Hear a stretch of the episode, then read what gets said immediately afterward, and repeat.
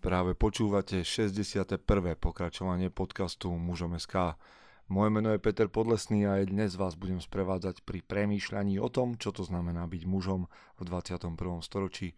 Vítam všetkých veteránov, vítam aj tých z vás, ktorí tu zavítali náhodou alebo sú tu poprvýkrát. Priatelia, dnes je pred nami rozhovor.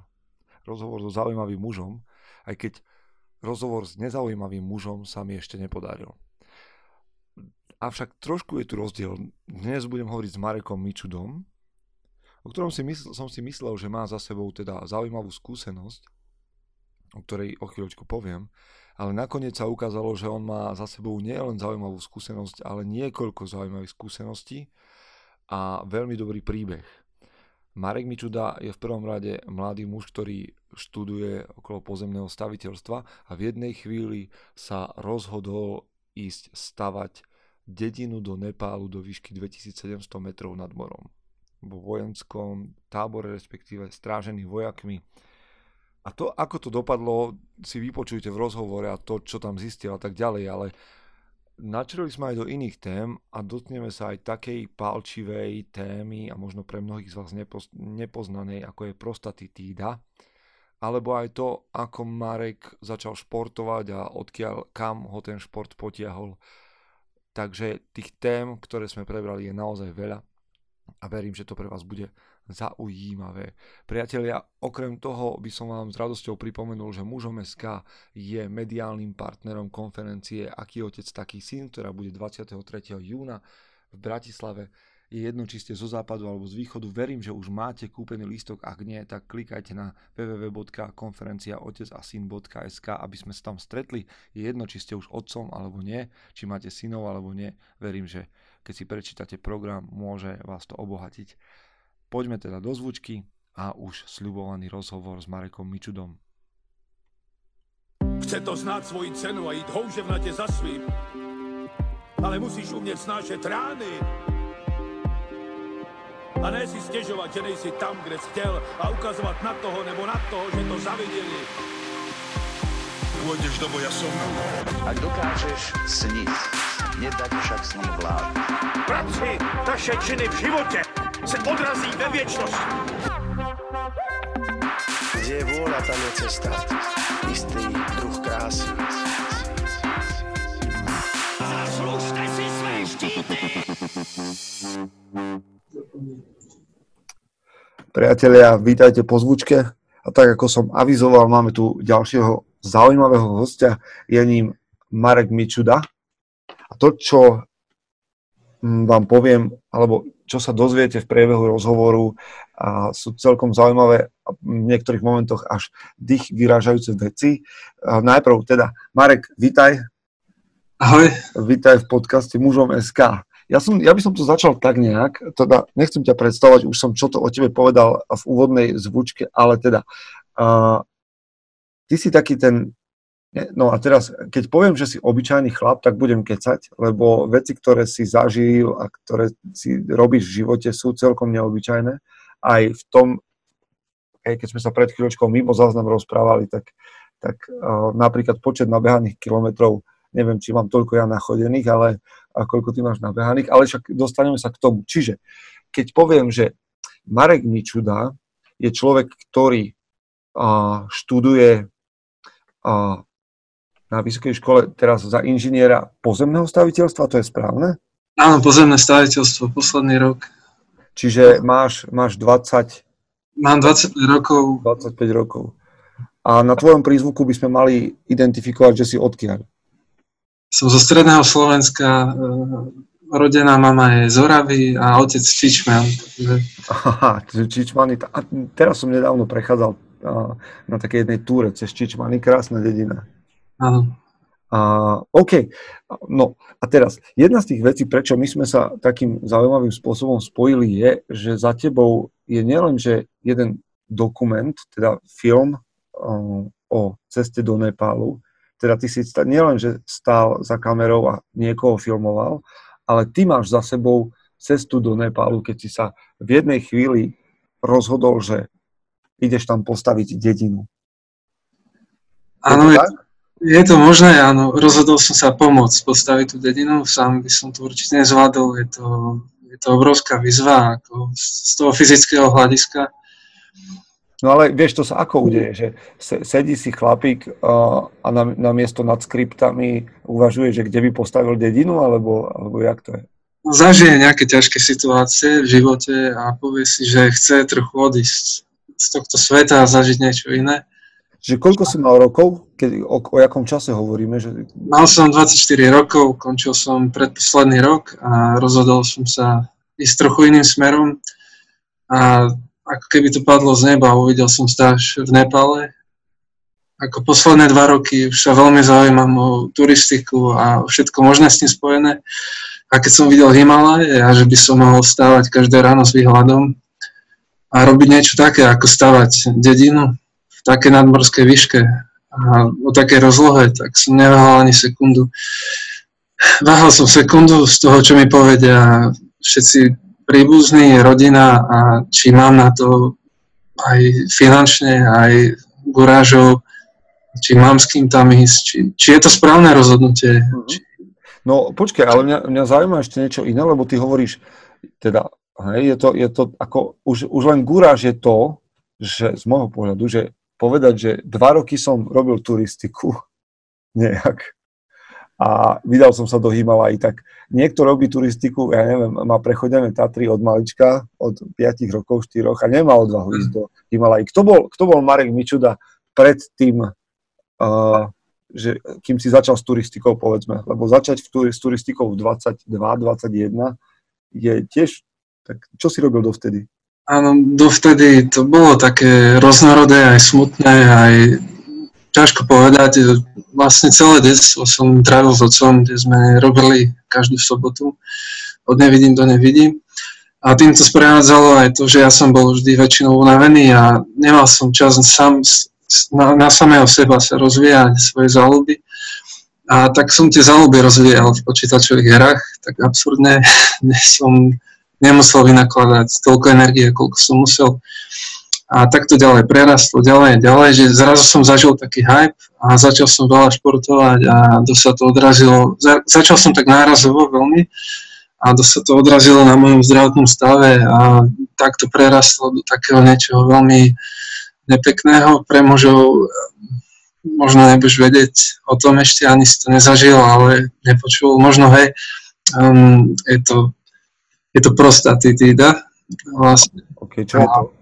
To je vlastne, keď muž má problémy s prostatou, keď vlastne podcení, e, úplne jednoducho to poviem, keď muž podcení e, zápal močových cest uh-huh. a nevie, čo to je, pre, zoberie nejaké antibiotika, dostane sa do nejakého štádia a myslí si, že je to preč, podcení rekonvalenciu a začne sa to vrácať a keď začneš tomu telu dávať čo preto, tak ideš ďalej a môže to skončiť na niečom takom, že si oslabíš imunitu z tých antibiotík natoľko, že z toho močového mechoru to prejde až na prostatu a začne druhé štádium, ďalšie. A to je už veľmi nepríjemné, ak to nepodchytíš doskoro a začne to ovplyvňovať tvoj život dosť fyzicky a psychicky aj vo veľa iných veciach. A uvedomíš si, že všetky veci, ktoré by si mohol robiť, vlastne nemôžeš robiť, lebo je to fakt nepríjemná bolesť a v takom mladom veku aj psychicky je to veľmi ťažké zvládnuť. Masaker. Akože teraz si nastavil úplne inú východiskovú pozíciu svoju a akože klobúk dole, že potom to teda, ty ideš si povedať, že teda za, začnem od prvej veci, ktorá ma zaujala, aj keď možno už sa ľudia klepú na, na Nepál a tak všetko, ale toto mne príde ešte o čosi zaujímavejšie, že fakt máš pocit, keď sa pozrieš spätne, že, že ten teenage vek pri počítačových hrách bol, neviem, sa to tak vyjadril, že absurdné, alebo jak to bolo? Ako niečo som sa zlepšil, mám veľmi rýchle reflexy, viem, vyznám sa v technike, viem veľa vecí, ale nerozvinulo, nerozvinulo to moju osobnosť ako muža. Vlastne venovať sa počítačom stačilo pol roka, ale nie 4-5 rokov. Okay, okay. Kde bol akože doslova závislý len z toho hľadiska, že nemal som kam ísť a nebol som vedený žiadnym smerom. Super, to super. No, to, je, to je jeden z tých bodov, ktorý možno ovplyvnil to, čo sa dialo ďalej. Potom teda začneš z toho, urobíš skok, začneš brutálne športovať a čokoľvek to znamená, až tak, že ťa to doženie do nejakého stavu, kde si sa nechcel dostať. Áno, ja vlastne ty si vôbec o tom nepočul, že, tak niečo sa nemôže stať mladému človeku. Totálny šok. A nájdeš fórum na, na internete, vlastne, ktoré sa volá Prostatita.cz a tam píšu mladí ľudia úplne strašné príbehy, ako sa do toho dostali a, a ty úplne si také a čítaš si stále viac a viac a, a, a nedá sa ísť ďalej. No.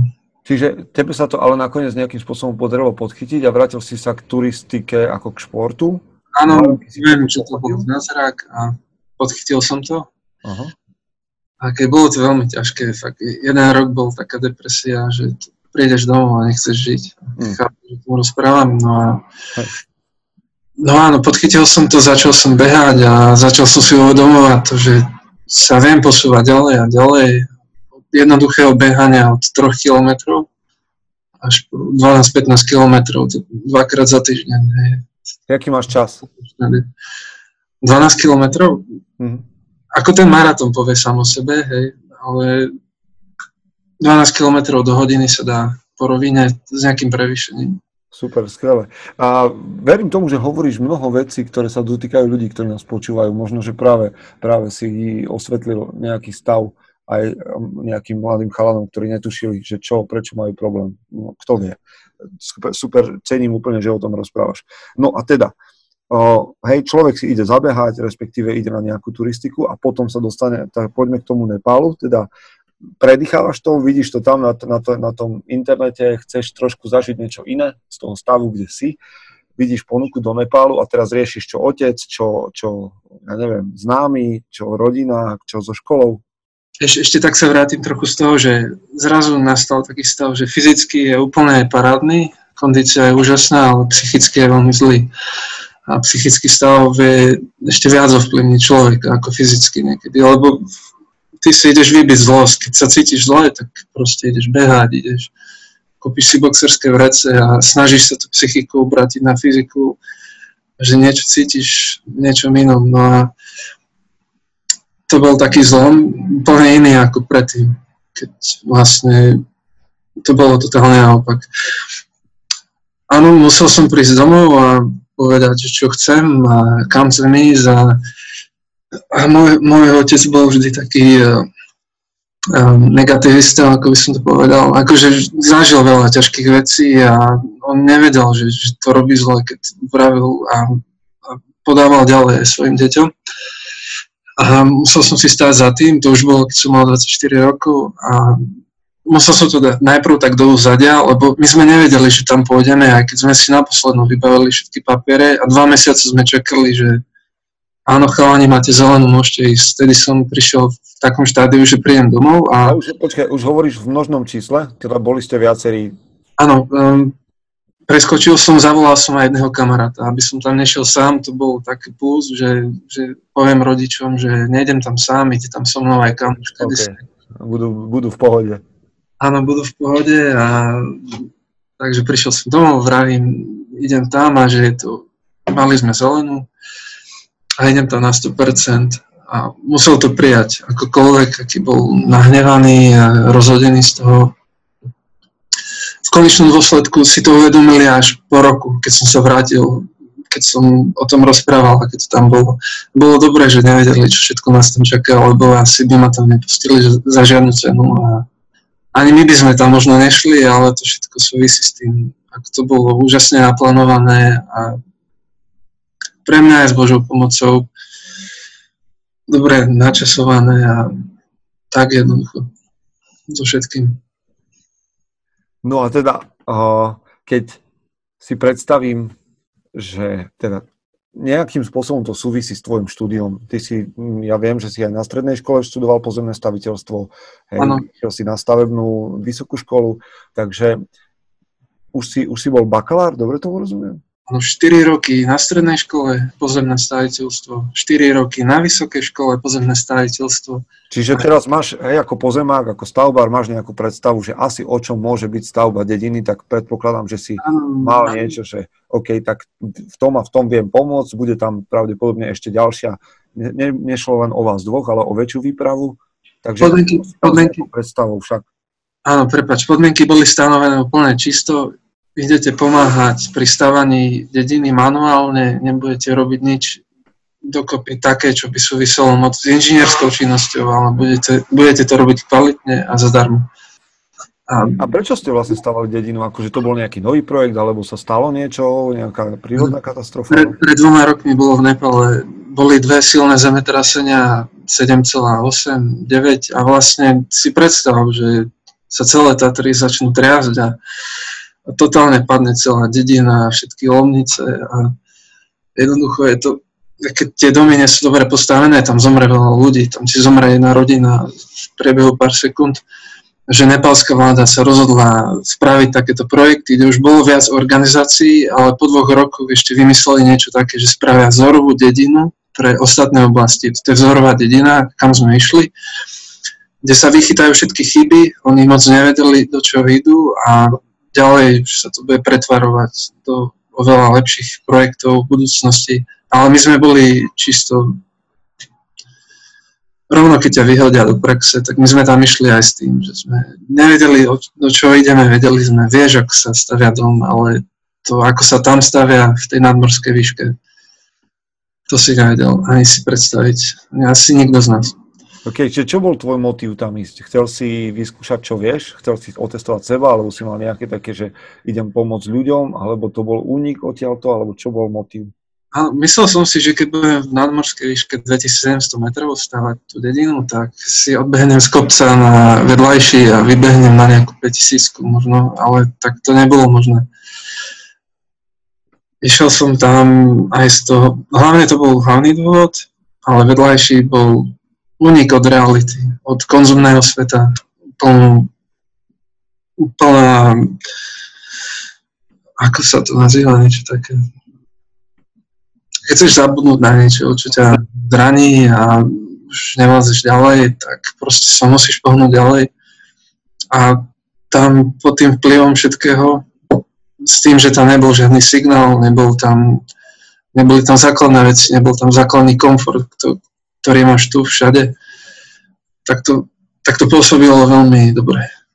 No a teda prídeš, viem si predstaviť, tak aj, hej, pravdepodobne vo všetkých dokumentoch, tak ako aj v tvojom dokumente, ktorý som videl, je to o tom strete kultúr, že zrazu už, hej, za, také tvoje zábery z toho, ako tam prichádzate a že teda, hej, uh, rikše, teda všelijaký tých Áno. a barčov, čím sa tam vozíš, že čo, čo bolo teda prvé veľké prekvapenie, keď si uvidel miesto, kam, kam si šiel?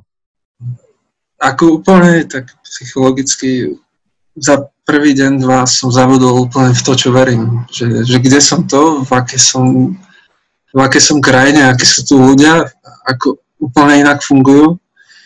A tvoje základné veci, ktoré robíš každý deň, úplne zabudneš na všetko. Čo ty myslíš? Akože ráno staneš, si rád, že staneš, možno sa pomodlíš a to tam v nejakom, v tom, v tom tlaku úplne zabudneš, že, že niečo také si robil, lebo si všímaš toľko nových vecí a prepojení so všetkým, že, že nevieš, takéto niečo môže byť, ty si pripadáš úplne ako nový človek a pomaly zabudneš na svoju rodinu a nechápaš. Mm-hmm. Zaujímavá skúsenosť. A čo bolo, čo bolo asi najväčší, teda videl si nejaké fotky z toho miesta, kam idete? Teda Áno, to, to, keby si, to keby si videl totálne naša pospadnutá dedina, ako smetisko, hej, nič na, nič na sebe pokladané, to bolo všetko, čo sme videli. Ľudia, ktorí tam žili v tej dedine, respektíve ktorí zostali preživší, tak tam žili kde, pod stanmi, alebo... Áno, to sme si mysleli, ale tí ľudia si za tie dva roky opravili tú dedinu my sme stávali novú dedinu ešte vyššie, na vrchole kopca. Keby prišlo ďalšie zemetrasenie, tak tie straty budú oveľa menšie. Okay. Aha. Akože také stavbárske veci. No a teda, keď spomínaš stavbárske veci, dalo sa tam použiť niečo z toho, čo si sa naučil?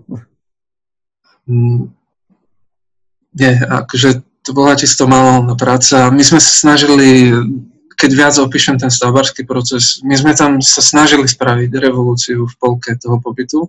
Ako normálne sme sa spikli, že nie, že toto stačí, že takto sa to ďalej nedá robiť, lebo keď robíte všetko takto spontánne a neviete, čo bude nasledovať ďalej, tak ten proces zlyhá vo viacerých miestach, či už na stavenisku, vo všetkom možnom. Čiže a... ja si predstavím nejaký stred kultúr, teda skúsim ti to opísať a ty ma oprav, že tak prichá, prídu tam, ja neviem, boli ste Európania, povedzme, nejaká euroamerická kultúra s našimi skúsenosťami, ako sa veci robia, ako sa organizujú a potom je nejaká nepálska kultúra, ktorá aspoň, čo je mne známe, a nielen všetky tie, povedzme, východnejšie kultúry, to majú tak nejak voľnejšie poskladané, že teda nikde, nikam sa veľmi neponáhľajú. A že... Áno, áno, nikam sa neponáhľajú, vo všetkom je absolútny chill, že ak sa ti niečo stane cez deň, tak žiadny stres, nič, proste pohoda. Možno aj, ja neviem, do akých vecí to ide až, ale tam sú úplne kľudní všetci a viac ich absolútne ich netrapí, že ak sa niečo vážne stane, ako nás tu trápi toľko vecí, ktorý, ktoré oni ani nevedia, že také veci môžu existovať. Hej, tí ľudia niektorí nemajú ani občanský preukaz pomaly a sú absolútne šťastní. Že... Vy, ste, vy ste sa prispôsobili vlastne ich tempu? Áno, prí, prídeš, na stavbu, prídeš na stavbu, je tam hlavný generál armády, 50 vojakov pod ním, dvaja inžinieri nepálsky, ktorí, ktorá ich úroveň vzdelania je pomaly na tvoje stredoškolské. A to je všetko. A anglicky vedia len minimálne, vedia, vedia zo pár slov, ale je to miestami dosť ťažké. Vojaci vedia tri slova, skala, voda, blato. A inžinier trošku viacej, aby si vedel opísať, ako sa ohýbal prúd železa, hej ako zameriaš, aspoň jediný základ. No a z tých stavbarských vecí tá najabsurdnejšia vec, my sme tam doslova robili ako v starom Egypte prvé dva týždne. Lebo my sme nemohli reálne hneď začať robiť to, čo robia oni a my sme museli len nosiť kamene, z ktorých stávali základy. A tie, tie, tie kamene sa lepili úplne primitívne blátom. Normálne si si zobral vodu, zamiešal bláto a lepil si kamene blátom. A to... Cement na tej stavbe? Štrk, Nie. Frakcie? Tie, tie domy, ak je nadmorská výška 2700 metrov, áno. Proste doniesť tam čokoľvek je extrémne náročné. Doniesť tam toľko výstup, že na jeden venec tužujúci je, je ako zlato, keď, keď dáš aspoň na ten dom, aspoň jeden venec. No, ale najdrahšie sú rovina, okrem cementu, ktorý je vodost, okrem cementu, z ktorého sa robí betón, ktorý je vodostavebný, je piesok. Piesok sa musí ručne preosievať. Takže čokoľvek si ideš umiešať, hociaký betón, musí najprv niekto preosieť. Kamenivo, vlastne nejaká frakcia kameniva 20 mm sa robí všetko ručne. Dostaneš veľký šúter a proste žena s deťmi ho rozbijajú celý deň. A, a ručne ho rozbijajú, dostanú kladivko s takým, s takým, s takým priemerom a taký krúžok a vlastne buchajú tie kamenky na takú frakciu, dokým nie sú takého priemeru. Hej. Tam wow. je, um, každá rodina dostala za úlohu spraviť 8 traktorov štrku. Hej. Čože? 8 traktorov štrku rodina? Štrku, áno, lebo tam začnú kopať do hory a tam sú obrovské skaly, tam nezoženie štrk, z ktorých umiešaš ten betón. A toto museli spraviť pod nátlakom. Oni tú organizáciu nemali moc radi a to bolo také zložitejšie celkom tí vojaci tam prišli ako z armády, tí robili, ale tí domáci ľudia, ktorí žijú v tých oblastiach, nemal to kto iný spraviť, museli to spraviť oni, aby to mohlo vzniknúť a napredovať. Že tam od banálnych vecí, ktoré tu ideš a kúpiš, tam nemáš. No a po dvoch týždňoch ste sa pokúsili o, o prevrat, o, o nastavenie euroamerickej kultúry a technológií? Áno, proste už veľa ľudí že dosť, dosť lietlo na nervy, že to nemá význam. My sme, keby tam chceli ľudí, ktorí chcú, ktorí chcú robiť manuálne takú prácu, tak oni ich zoženú, ale to, keď chcú študentov, ktorí budú robiť takúto prácu a až takto ďaleko to zájde, že my ju nemáme problém spraviť, ale je to absolútne mrhanie časom, že my nerobíme niečo prospešné pre tú, pre tú komplexnosť tej výstavby, tak to už naozaj hnevalo dosť veľa ľudí a nedalo sa ísť ďalej, tak sme si povedali, že náš vedúci povedal, no tak e, spravíme si skupinky a vymyslíme si vlastné projekty a tie projekty možno pomôžu aspoň minimálnej účinnosti v niečom. A tak to aj bolo. My sme si vymysleli, my sme išli mapovať, ako veľmi sú zničené a zablatené cesty. Až, a to sme robili 3 dní, to bol veľký oddych. To bol asi najväčší chill, keď sme tam boli a fakt to bola cesta, kde tam by už neprešiel ani najväčší bager, to, to sa nedalo. A tam, kde už neprešiel ten bager, tam si to musel nosiť všetko ručne, v košiku na hlave. Že tam išlo jedno proti druhému. Zaujímavé. No dobre, a čo sa vám teda podarilo za... Bol si tam teda ten projekt stavebný trval ešte ďalšie dva týždne, nie? Teda mesiac? Nepáli sme boli dva mesiace, mesiac to sme pracovali reálne na tej stavbe, to bolo aj v podmienkach tej zmluve. No a čo teda, čo teda sa vám za ten mesiac podarilo? Za mesiac, za mesiac ten plán, ktorý mala nepálska vláda, bol absolútne mimo toho, čo sa dialo na stavenisku. Ich zaujímalo len, ako to napreduje. Tie problémy, ktoré vznikali, nejak neriešili. Takže tak sme to aj brali a postavili sme o zo pár viac základov z kameňová blata a na to prvý venec z ručne ohýbané výstuže a ručne miešaného betónu na zemi, na, zemi, na plechu. Čiže ne, nepodarila sa vám celá dedina? Stali tam domy, keď si odchádzal? Stali tam základy domov, ktoré si vlastne oni mohli ďalej stavať? Áno, mohli na tom napredovať ďalej. Dúfali sme, že postavíme aspoň jednu tehlu, ako jednu stenu z tých tehal, ktoré sa tiež robili tam na mieste. Takže nemrzelo nás to vôbec, že sme to nevideli, lebo už sme boli tak zničení a zdeptaní z toho dažďa a všetkého možného, že už bolo dosť všetkého. No a, a teda, všetci chceli... Prepač, keď sa pozrieš teraz späť, alebo neviem, máš nejaké informácie, stojí tá dedina dnes? Áno, sú z toho úžasné fotky, už tam, už tam spravili steny a dali tam nejakú strechu. Ako super. Tým... Aký, aký je to pocit vedieť, že si mal, že máš tam v Nepále nejaký kus tvojej roboty, že ľudia tam môžu bývať, nie? Aj vďaka tomu, čo ste tam spravili vy.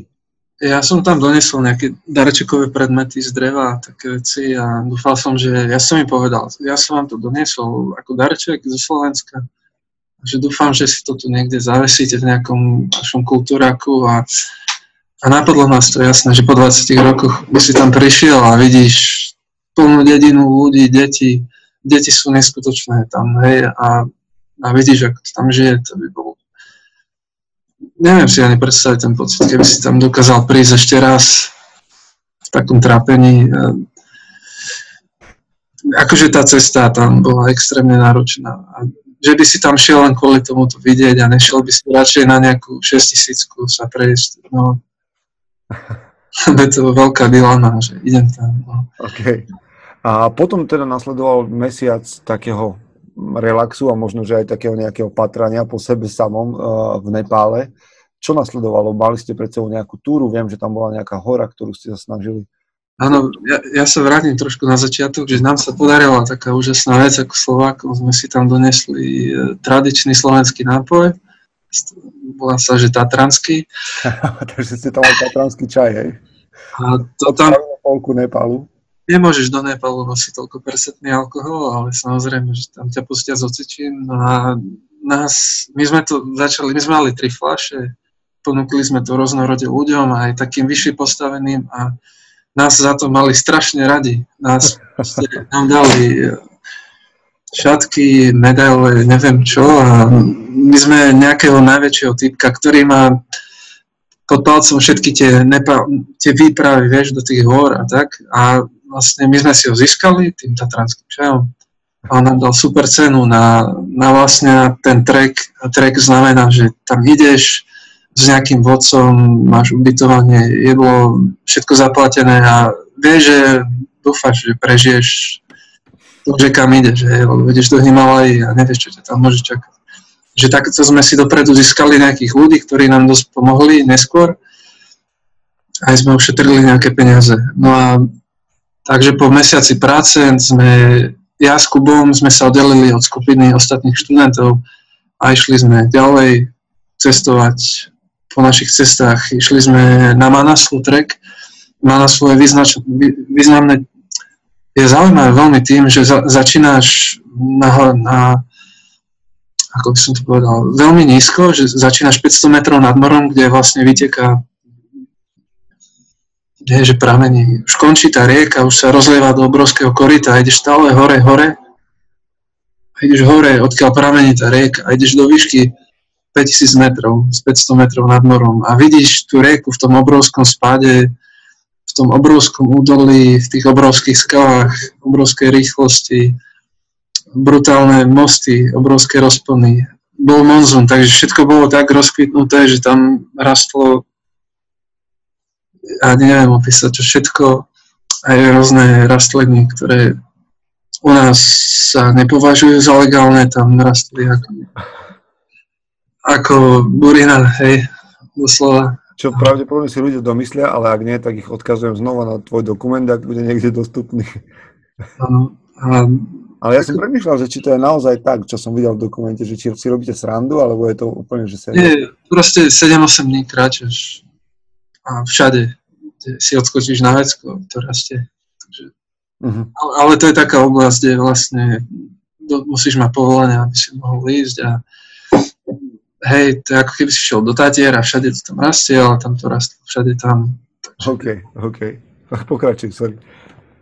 A vyšli sme, po tom všetkom sme išli ďalej, až sme vyšli na náš vrchol 5150 metrov čo bolo veľmi ťažké ešte predtým, že ja s Kubom, to bol ten kamarát, sme si zobrali cez 30 kg batožiny. Neviem, či si to vieš predstaviť. No, celkom áno. My nosíme náš, ja sa snažím teda, keď idem na nejaký 4-5 dňový trek, si brať niečo pod 10. Áno. A, to znamená nosiť 20 kg na chrbte. Nechcem si predstaviť, čo znamená 3, s 30 kg ísť do 5000 A my sme nemali žiadne ospry batohy ani také. A a zobrali sme si to preto, lebo nevieš, absolútne si nevedel, čo tam môžeš čakať. Že sme išli s tými 30 kilami a my sme tých 30 kg museli zniesť, ešte predtým, než sme šli na ten trek, len zniesť dole asi 2000 výškových metrov a my sme skoro zomreli. My sme, my sme si povedali, že toto by nedal nikto. 30 kg dnes 15 dní na treku, hej, to sa nedá, to sa nedá. Nie, to, to je bláznost to. by si musel byť, neviem, aký strongman, to by si nedal. 20 kg ešte na hrane, že to sa dá. Takže aj to nám pomohlo, že ten, ten type, ktoré sme si získali, nám zobral veľa z tej batožiny, asi 30 kg a už sme boli v pohode, mohli sme kráčať. No, vyšli sme na vrchol 5150 a išli sme dole. A my sme boli tak vyhecovaní. Počkaj, počkaj, ty si to povedal tak, že vyšli sme na vrchol a išli sme dole, aký by si šiel a, tu na, na zámkovského chatu. Že, ja mám predstavu o tom, že, že vieš, že to máš aj čosi, nejaké problémy, že musíš sa nejak aklimatizovať a, a ty hovoríš, že sme hore a išli sme dole. Cesta hore trvá asi 7 dní a my sme sa s Kubom tak vyhecovali, lebo sme vedeli, že už keď máme zaplatiť, zaplatený vstup do toho územia, tak môžeme ísť ešte ďalej do Anapurny. A vravíme si, máme túto sprievodcu, máme povolenia, mohli by sme sa tam dostať, Anapurna má sedlo 5500 metrov až. Hej. Akože brutálne stúpanie. No a my tým, že sme mesiac boli vo výške 2700 metrov, my sme sa ako keby tak aklimatizovali, a my sme v pohode išli bez aklimatizácie až na 5000, bez jedného dňa, kde by sme ostali na nejakej výške. My sme šli rovno hore s tým 20 km batohom. Čiže žiadna krv z nosa? Nič, ani raz sme sa nezgrcali nič, ale náš sprievodca sa zgrcal. Takže to je dobrý sprievodca v tom prípade. Hej, ale on dosť fajčil a tak. On, on nebol akože nejaký šerpa, to bol typek s takým pivným bruchom. že tam bol, nie, niekto sa proste podujal vás vytiahnuť kde si. Áno, hej, tam dostaneš licenciu, ale ty nemusíš mať fyzickú kondíciu, lebo okay. ty... Takže vyšli sme na ten vrchol, parádne tam bolo a videli sme mapu a že kúsok je to ešte na 6000 metrov nad morom. No tak sme si s Kubom ešte predtým kúpili 12 metrov takého lanka a tak. No my keď sme prišli na to miesto, tak si to keď je monzún, tak počuješ, ako padajú kamene a praska ľadovec. Nič iné. A to, to, by, to, to by bol to by bolo čisté šialenstvo, keby sme sa rozhodli len niekde ísť, to by bola absolútna smrť. Hej, takže dobre, sme tu, Kubo, ale musíme sa aj živi vrátiť. Tak išli sme dole, už nedalo sa viacej. Ale bolo by to veľmi lacné, vieš, keby si hm. bola expedícia na 6 tisícku, máš 10 tisíc eur, možno viac. Hm. Takže za náš budget, ktorý sme mali, keby sme sa dostali na také miesto, tak by sme boli totálne. Schválne, schválne to povedz, ak je to možné, že aký budget vás vyniesol na tie miesta, o ktorých hovoríš? Za dva mesiace v Nepale Kubo trochu menej, lebo ja som nakupoval aj techniku. Ja asi 4 tisíc, Kuba 3 tisíc. Museli všetko zaplatiť zo svojho. Vlastne my sme nič nestali za prácu ani za nič. To bolo čisto pracovný, oddychový, turistický výlet. Aha. Dobre, tak no, hovoríš tak, že pracovný, oddychový, turistický, ale hovoril si, že OK, tak za prvé ste, čo to v tej dedine postavili a základ domu je základ domu. Nasal, nasal si tú kultúru, že proste ty si tam bol mesiac s, s tými ľuďmi a vojakmi a, a to proste, to bolo úplne free, lebo ty si mali, jedlo sme mali, áno, stán sme mali, a to bolo úplne free a taký zážitok, že, že najprv nasadíš tú kultúru a potom ideš ďalej a už nejak rozmýšľaš inak o tom, ako keby si tam prišiel ako čerstvý turista a úplne si taký naspidovaný a toto chcem, tamto chcem a tam úplne spomalíš aj s myslením a, a potom všetko úplne inak chápeš. OK, a teda ty si hovoril, že, tam, že to bol taký, že na začiatku predtým, ako si tam vydal, to šlo o nejaký únik, povedzme, tak ako ten čas zmenil tvoj charakter? Si iný človek? Trvá to? Čo sa tam udialo? Vieš čo, ja som odišiel zo strašného workoholizmu ešte, keď som tam išiel, ako celkovo aj ten únik od tej mojej reality bol aj kvôli tomu, že som toho mal veľmi veľa. Tam, tam jednoducho si nemal, tam, tam si mal primitívnu prácu a to si presne potreboval čo chcelo aj tvoje telo, aj mozog a ty si absolútne nemusel myslieť na nič. Čo budeš jesť, čo vlastne, čo ťa všetko čaká. Ty si vedel, že budeš len pomáhať pri tom a robil si to, bolo to ťažké, ale ty si nemusel my, myslieť na nič iné, na, na svoju priateľku, rodinu, brata, čokoľvek, čo ťa trápilo, ty si tam bol len v tej chvíli a nič ostatné tam nebolo. Ešte ti poviem taký highlight, že vlastne my, aby sme tam mohli ísť na ten trek, tak my sme museli ešte na začiatku nechať naše pasy v hlavnom meste a my sme tam šli pracovať mesiac bez našich pasov. Keď boli úplne že najtežšie chvíle, tak my sme sa nemali ani, ani ako vrátiť domov. Ty si nemohol povedať, že dobre, balím to, dali nám možnosť na výber párkrát, že môžete ísť, ale my sme, my sme nemali pas, my sme nemali ako sa vrátiť domov. to je, že všetko to, čo mám pocit, že, že ti povedia ako prvé, že teda nikdy sa nevzdaj pasu, že proste nikdeho, nikoho... A my sme spravili presne všetko, že riskneme to, dobre. wow, wow. No a teda, čo je, čo je to, čo ťa... Ešte raz, ako, ako to hodnotíš svoju zmenu? Veľa ľudí sa pýtalo, že ako to povieš v jednoduchosti. Keď sme tam boli s Kubom a vracali sa z tej reality, my sme si vravili, to nevieš opísať, ten, ten pocit, to všetko, čo si zažil, to, to sa nedá. Čo povieš rodičom? To sa nedá opísať. Hej? Ale potom som to musel nejako sformulovať a povedal som také jednoduché príslove, ako veľmi málo stačí ku nešťastiu, ale zároveň šťastiu. Bo najviac si videl to šťastie na tých deťoch, ktoré nemali absolútne, proste boli radi, že majú šlapky na nohách, a oni boli rádi, že majú možno nejakú loptu a večer išli maximálne, čo ich trápilo, že mama ich poslala vysypať smeti, to znamenalo, že si vyšiel vonku na ulicu a zapalil si smeti a smeti odišli. A to bolo všetko, hej. Samozrejme, že chodili do školy a tak. Že na tých deťoch bolo to šťastie vidieť neskutočne. Oni boli brutálne usmiaté, hocičom, proste prešiel blato, hoci čo, mal školskú tášku, nemal žiadnu video, že nemal žiadny výdobytok techniky, ale proste vysmiaté, prišlo za tebou, pozdravilo sa. Úplne samostatné dieťa, 8-ročné, 7. A to bolo... To dodávalo tomu takú úžasnú atmosféru tie deti. Takže ako málo stačí ku šťastiu, ale zároveň nešťastiu. A vieš si, vieš si tieto zistenia, aj tie, ktoré sa možno nedajú opísať celkom, vieš si ich udržať aj po tom čase, čo si znova späť? No, to, to je tá otázka, že, to je tá otázka, že ja som sa vrátil do tohto strašného nátlaku, končím školu, práca a tak.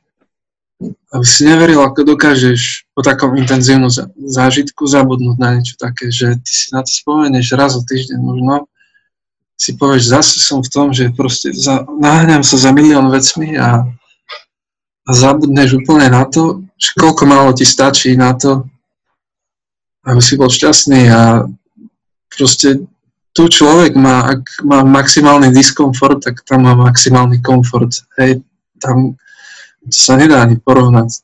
Tá životná úroveň a pomáha mi to miestami aj teraz určite, že viem si to uvedomiť a zastaviť sa, že za tým to sa nenaháňa zbytočne. Nič sa nedá, konec. Hej. Uh-huh. A máš pocit, keď po tejto skúsenosti, lebo veď ľudia, ktorí nás počúvajú dnes, ti môžu povedať, že no tak vidíš, tak ste tam šli, žiadna dedina, žiadnu dedinu si nepostavil, a hej, za, teraz zapasíš s tým, hej, ten zenový, zenový pohľad na, na svet sa aj tak stratí pod tým tlakom našej kultúry a nášho zlomu. Tak... Úplne sa to stratí. Aj, aj otec ti povie, že na čo si tam išiel. Aj no tak. a to je moja otázka, že máš pocit, že má význam snažiť sa ovplyvniť taký ďaleký svet nejaký, alebo... Ako... Taký ďaleký svet. No, hlavne to ovplyvní samé vlastne tvoju osobnosť, teba ako človeka, ako pozeráš v určitých veciach, ako v tom, v tom, ako pristupuješ k problémom, ako keď vidíš nejakú nezdolateľnú výzvu, tak vieš, že si zažil aj oveľa horšie a že to zvládneš. A keby si musel lepiť kamene s blatom, tak to zvládneš. To sme tam robili. A... Ten, ten, ten svet sa nedá ovplyvniť moc. Tam tí ľudia to majú tak v krvi a oni to zvládnu. Hej, my sme im dávali našu európsku kultúru, prístup, stavebný prístup keby to naplánovali oveľa lepšie, tak to, tak spravia lepšie, ale im to bolo jedno, im to stačilo. Nám išlo hlavne o to, aby nezomreli ďalší ľudia, preto sme im to tak múcovali. Ale oni to aj tak robia po svojom v tomto štádiu určite, ale hlavne ide o nás ako osobnosti. Nás tam bolo 50 a tí ľudia vedia, čo zažili a ty keď sa stretneš s nejakým takým človekom za 10 rokov a presne budeš vedieť, čo si zažil a nemusíš povedať ani slovo. Mm-hmm. To je skvelé. Ako, myslím, že, že v tom zážitku je z toho, ako ťa počúvam, o mnoho viac, ako sa asi dá popísať. Áno, nedá sa to možno. A z toho vypovedá aj ten názov toho filmu alebo všetkého. Už keď sme na konci boli, sme si chceli prebukovať letenku. Chceme ísť o týždeň skôr, nech to stojí, čo to stojí. Dali nám, že 300 eur. No nie, Kubo, to nedáme. Tak išli sme aspoň do Čitvánu Národného parku za, išli sme do džungle, zajazdili sme si na slonoch, cez, proste rôzne zážitky ďalšie, ešte viac intenzívnejšie. Potom všetkom to chápeš. Nevieš, kde si, čo sa deje, chýba ti rodina, dobré jedlo, všetko ti chýba. A už potom, keď sme fakt, že nemali ani čo dať do úst, pomali niečo zdravé, tak sme šli do obchodu, kúpili si nutelu, zjedli s chlebom. A že Kubo, že ak sa bude volať celé toto všetko a zrazu som povedal všetko alebo nič, lebo tam to nešlo inak. Tam si musel dať maximálne všetko. Takže všetko alebo nič je vlastne aj názov dokumentu, ktorý si ty natočil. Názov, ten názov vznikol pri jedení Nutelli. pri jedení Nutelli, tak to je zaujímavá background story. A OK, k tomu dokumentu sa snad ešte dostaneme, či možno vymyslíme niečo, že kde ho ľudia môžu vidieť alebo tak, ale to si necháme nakoniec.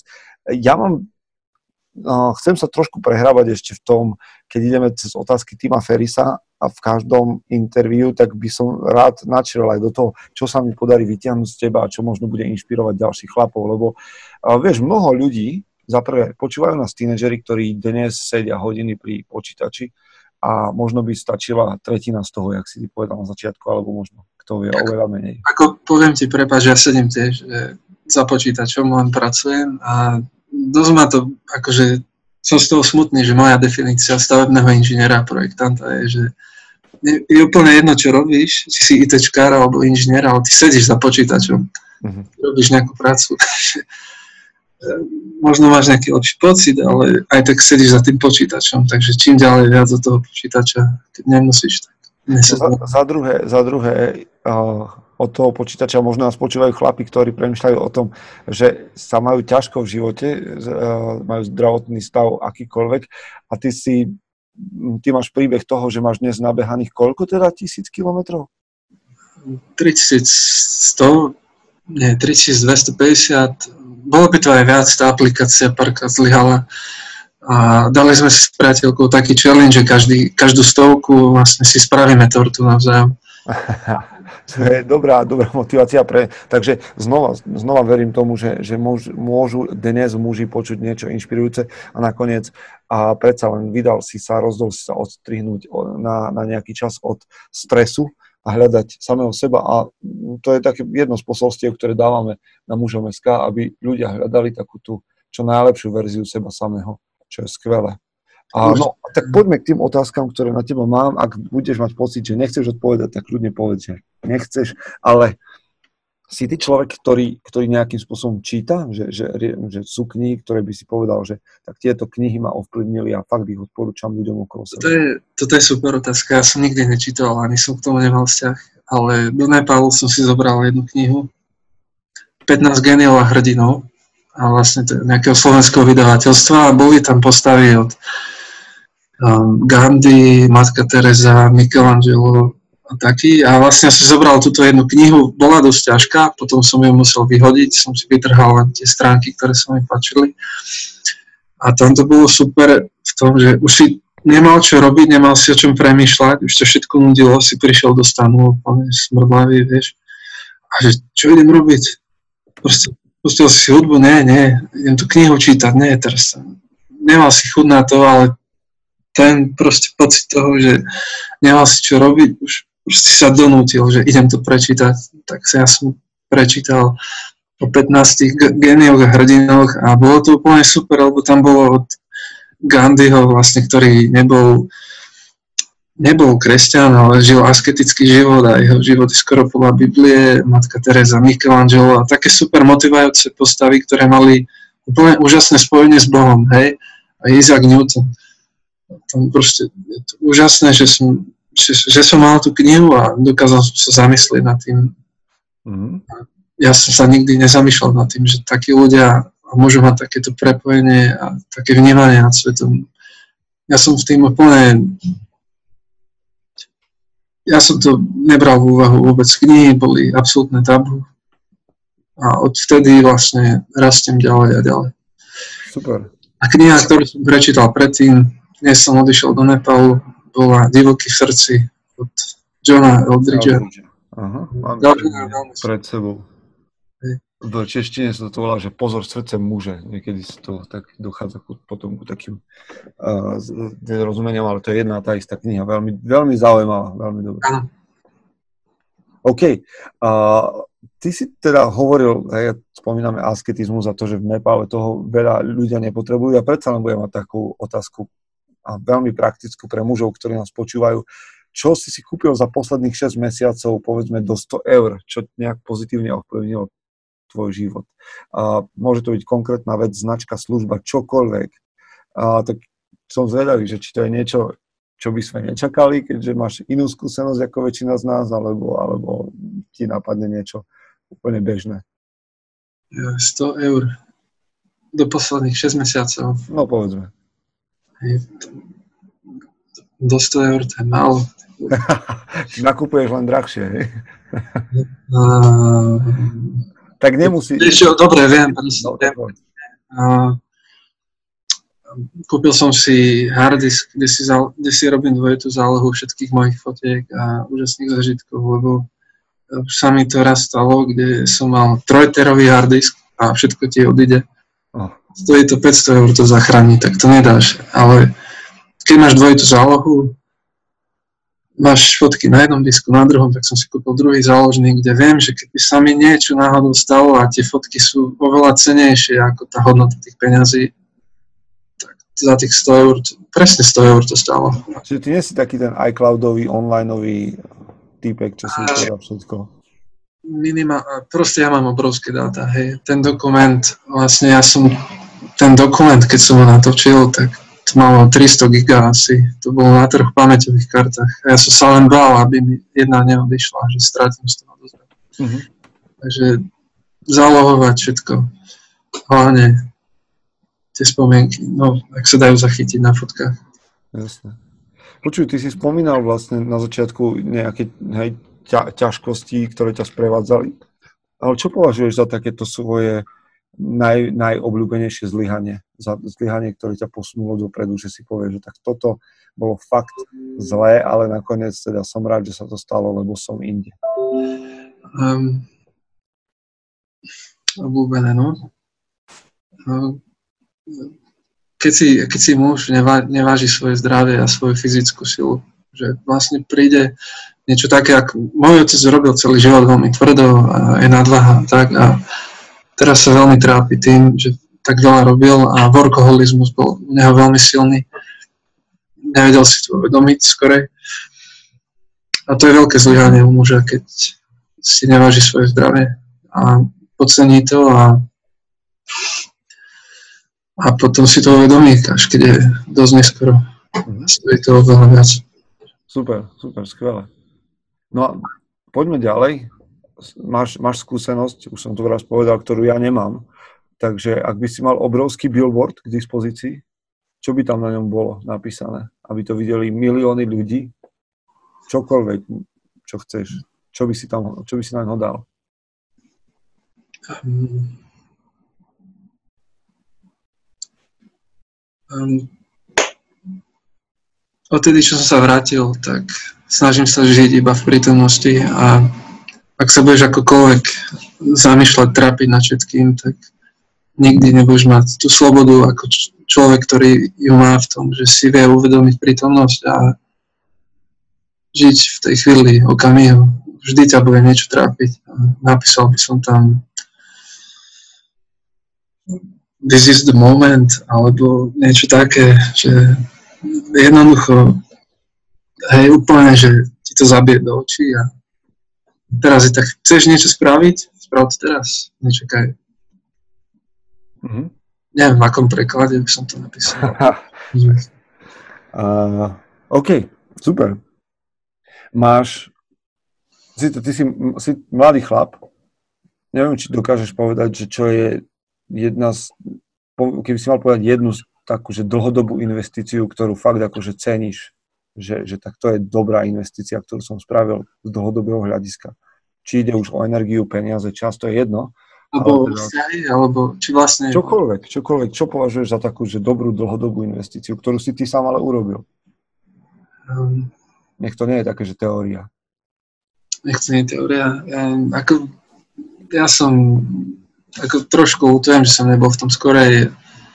Ja som sa dosť zapojil aj do kryptomien a vychytal som si nejaké dobré typy, v čom aj ja verím, že v budúcnosti má to obrovskú perspektívu a ten systém, čo funguje, je určite zastaralý vo veľa veciach a takže áno, poviem kryptomeny, aj keď veľa ľudí má rôzny názor. Takže ty si to ideš, hej? Ideš si kryptomeny, sleduješ to, investuješ? A mám svoj kapitál, s ktorým fungujem a viem, že ak človek sa nechá uniesť tým, tak môže ho to dosť zničiť. Takže niečo ako kryptomeny je veľmi nebezpečné, ale môže ti to aj dosť pomôcť na dôchodku napríklad, ale treba dať na to pozor. Super, super, ďakujem. Je to úplne že praktická vec. A, no a teraz, teraz od tejto praktickej veci skočme k takej nepraktickej. A, a to je vždy zaujímavé, keď sa rozprávam s mužmi, čo sa, čo sa všetko podozvedám, tak skús na seba prezradiť, že máš nejakú takú, že absurdnú vec, ktorú miluješ, ale povedzme, že všetci na okolo teba nad tým krútia hlavou, že tak toto je čo za, čo za somarinu. Ako ja, keď niečo jem, ja si zmiešam absolútne všetky chute. Čo to znamená? No, ak mám nejaký základ nejakého dobrého obedu, ja tam nastruhám veľa síru, tatarky, takú zelenú a totálne proste zo všetkého dačo. A neveľa ľudí to robí skoro. Ako možno sú nejakí, ale väčšinou kamaráti nechápu, hej, že jednoducho ja mám rád všetkých chute naraz asi.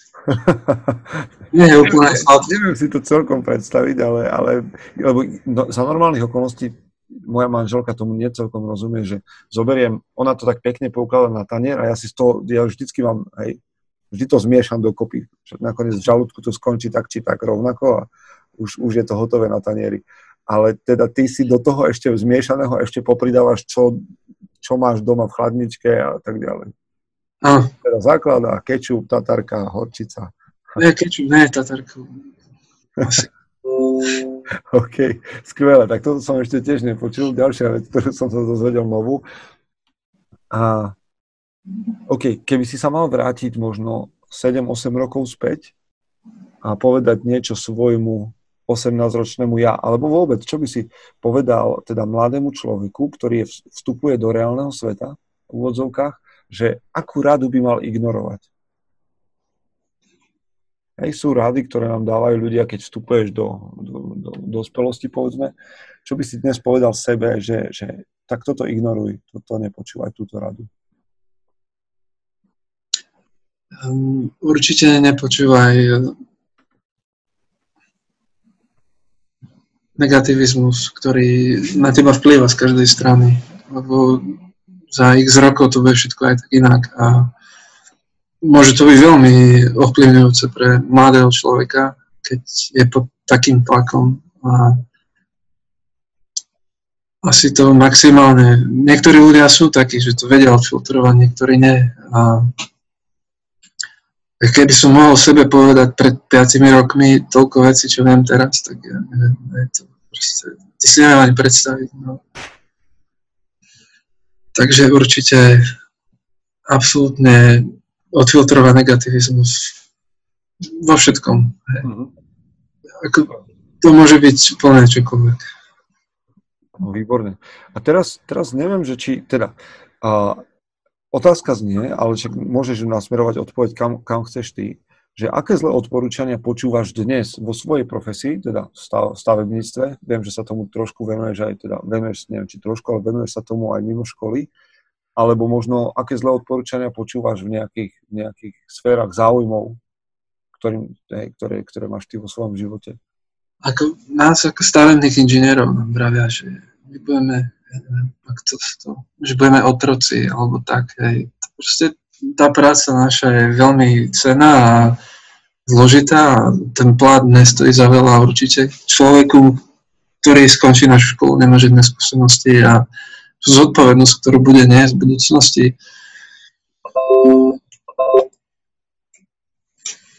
Takže chcel som tým povedať, Ako si sa to spýtal na začiatku? Čo, čo je podľa teba také, že uh, zlé odporúčanie, ktoré počúvaš o stavebných inžinieroch, povedzme, hej, že ľudia hovoria, že, že budete otroci, tak je to pravda z tvojho pohľadu? Môže to byť... na kariéru otroka? Môže to byť pravda v tom, keď ten človek sa chce posunúť ďalej nejakým smerom a neuvedomí si, že za tých 10 rokov práce sa jeho život reálne neposunul v tom, že možno si nezaložil rodinu, možno nerozvinul žiadny ďalší vzťah a vlastne robí to isté stále. A v praxi stretávam veľa ľudí, aj starších, aj mladších a vidím, ako fungujú a čo robia, ako pozerajú na svet, aké majú hodnoty, čo ich trápi, čo nie. takže je to veľmi citlivá otázka pre inžinierov určite a treba si dať pozor na to, kam to zavede, aby nezašlo moc ďaleko. No, ono, to, ono to dosť súvisí aj s tým, čo si ho spomenul niekoľkokrát o sebe, o svojom otcovi a teda aj o profesii, ktorej sa venuje, že, že, že workoholizmus a podobne. A teda ty si sa už naučil hovoriť nie? Um, už teraz áno, ale... Ako, ako sa to naučil? Vieš, počúva nás mnoho chlapov, kedy, jak nastane ten moment, kedy človek začne hovoriť nie? Sú tu chlapi, ktorí keď zažiješ, hovoria, že dobre, ok, spravím. Keď zažiješ jedna vec, keď už máš rodinu a naozaj, že keď im chýba naozaj niečo nutné a ty to musíš spraviť. Ale keď máš možnosť rozhodnúť sa, že nie, oni, oni budú šťastní bez toho a zvládneme to. Že to isté som zažil aj ja. Keď, ja som to nemusel robiť, ale ja som išiel s vedomím toho, že rýchly veľký zisk a išiel som do toho ja neviem, rok intenzívneho tlaku, keď staneš od 6. a robíš do 12. funguješ na 100%, 100% stále, lebo na niečím kuse rozmýšľaš a ty už povieš, že nie, nie a stále, stále proste. Lebo si s tým súhlasil na začiatku a išiel si do toho a stojíš si za svojim slovom, lebo si dal proste, áno, pomôžem v tom. No ale keď už to skončí, ty vieš, že tebe stačí 8 hodín práce a ten čas, čo ti ostane potom, má cenu zlata. Ten čas si nikdy nekúpiš za, akože absolútne za nič. Ten, ten je to, je to nemožné. Keď si to vieš uvedomiť, stopnúť to. A potom je to veľmi ťažké, nastávajú také chvíle. Ty robíš niečo v maximálnom vyťažení a nastane že kľud a ty sa normálne, že nevieš prepnúť. Ja som to zažil veľakrát. A musel som sa naučiť vypnúť. Hej. A áno, teraz po škole sa zdávam workoholizmu. Hmm, super. A, a moja posledná otázka súvisí s tým, čo si načal. Čo robíš, keď si zahltený vecami? Je, je to trochu také paradoxné. Vždy, keď mám toho najviac, viem, že nemám čas, tak idem behať.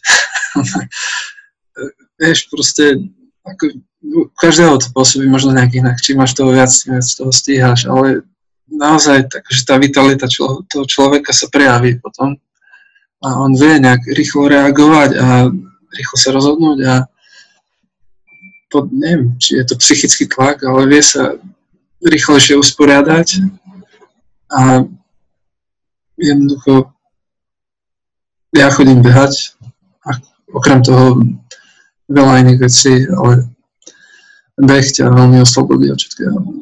Super, super. Um, OK, tak toto boli otázky, ktoré som mal na teba, ale predsa len posledná otázka, ktorú dávam všetkým mojim hostom je, aká je tvoja definícia muža? Krátka, stručná, jednoduchá otázka. By mal byť aj jednoduchá odpoveď. No odpoveď nebýva taká jednoduchá, ale každý má takú nejakú svoju, tak ja hľadám taký ten prienik, možno, že raz o tom napíšem knihu, že aké sú prieniky a mužov k mužom. Muž, muž ako muž, ktorý má manželku a rodinu, alebo je to muž, ktorý je ešte sám. Či je to jedno? Je to jedno. Ja, mňa, mňa zaujíma, že čo je, čo je pre teba to slovo, akože čo, aký, akú, má, akú má váhu, akú, akú má, aký má obsah to slovo muž. Um, muž, muž by mal byť gentleman, vie sa zachovať s rozumom v tej najťažšej chvíli. Vie si uvedomiť, že keď je to slabá chvíľa, tak to je tá chvíľa, keď sa musí dobre rozhodnúť a musí rádnuť si svoje myšlienky a nedať to na vonok tak, že si to zlízne niekto iný a stáť si za svojim rozhodnutím. A to sú veci, ktoré som ja nikdy nevedel a až život ma k, k ním naviedol a bolo by to dobré počuť, keby, ja neviem, mal by som 15 rokov a príde otec za tebou a povie ti to. Toto chcem od teba a nie je všetko to povrchné. Hej. Mm-hmm. Aj keď robí naj, naj, najviac, čo môže, najlepšie ako vie, ale jednoducho tie vzťahy a otca a syna sú veľmi dôležité. A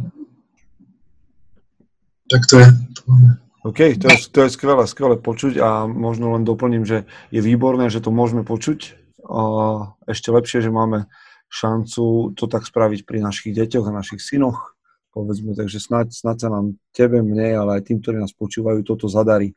Uh, OK, budeme končiť, ale ja sa ťa chcem spýtať, Marek a Mičuda, kde ťa môžu ľudia stretnúť, čo môžu sledovať, pracuješ na niečom, možno viem, že, že ne, ne, neviem teda, čomu chceš dať taký hype, že je zaujímavé sledovať, ale začneme možno tým, že sme spomínali film. Tak ty si urobil dokument a on je niekde dostupný, či nie je dostupný, či ako to je? Je dostupný ľuďom, ktorí ho chcú slobodne vidieť.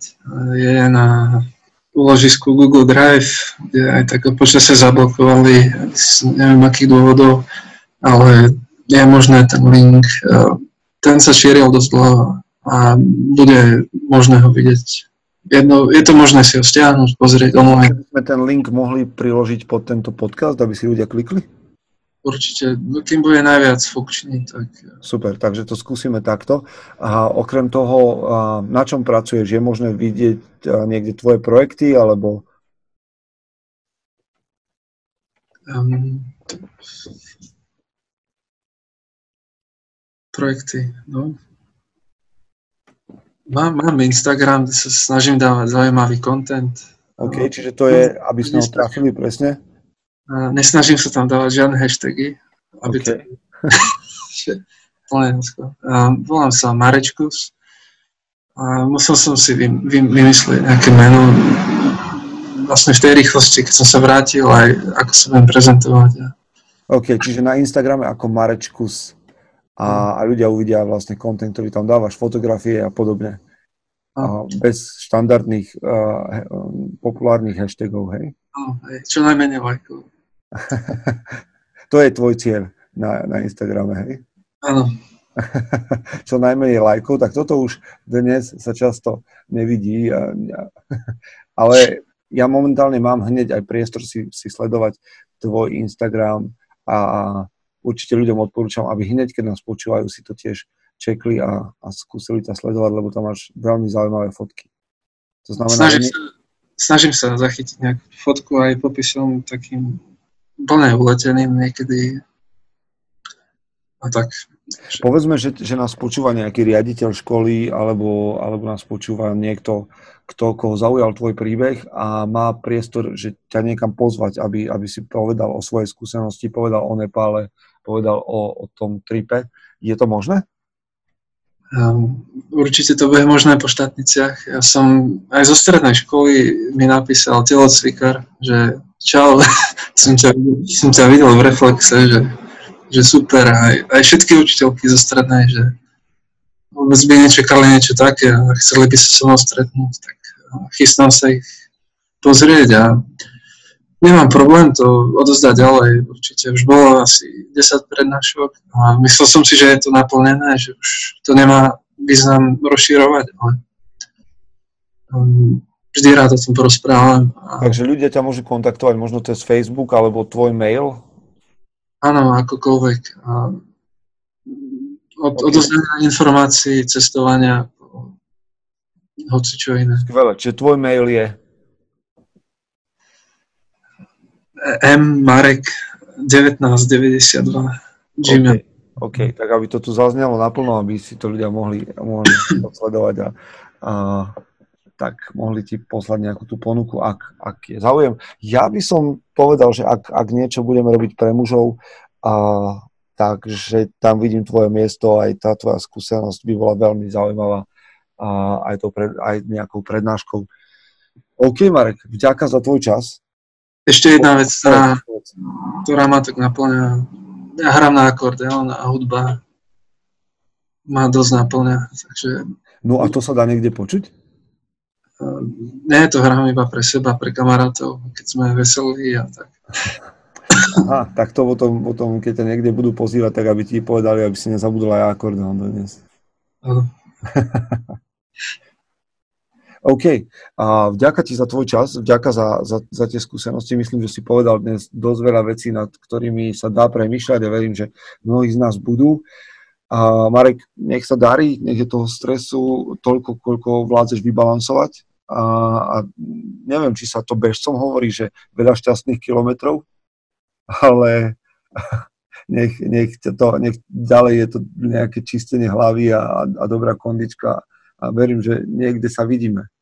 Určite áno, na, na konferencii najbližšie. Hej, stretneme sa obaja na konferencii, aby ľudia vedeli, o čom hovoríme, tak to je konferencia o otcovstve pre otcov a synov 23. júna v Bratislave, kde ste všetci srdečne pozvaní, ak to počúvate ešte v tom čase. OK, vďaka a ešte raz a my sa počujeme s ľuďmi, ktorí nás sledujú o týždeň. Majte sa fajn. Nazdar Marek. Ahoj. Chce to znát svoji cenu a jít houževnatě za svým. Ale musíš umět snášet rány. A ne si stěžovat, že nejsi tam, kde jsi chtěl a ukazovat na toho nebo na toho, že to zaviděli. Pôjdeš do boja som. Ak dokážeš sniť, nedať však snom vlád. Práci taše činy v životě se odrazí ve věčnosti. Kde je vôľa, tam je cesta. Istý druh krásy. Zaslužte si své štíty!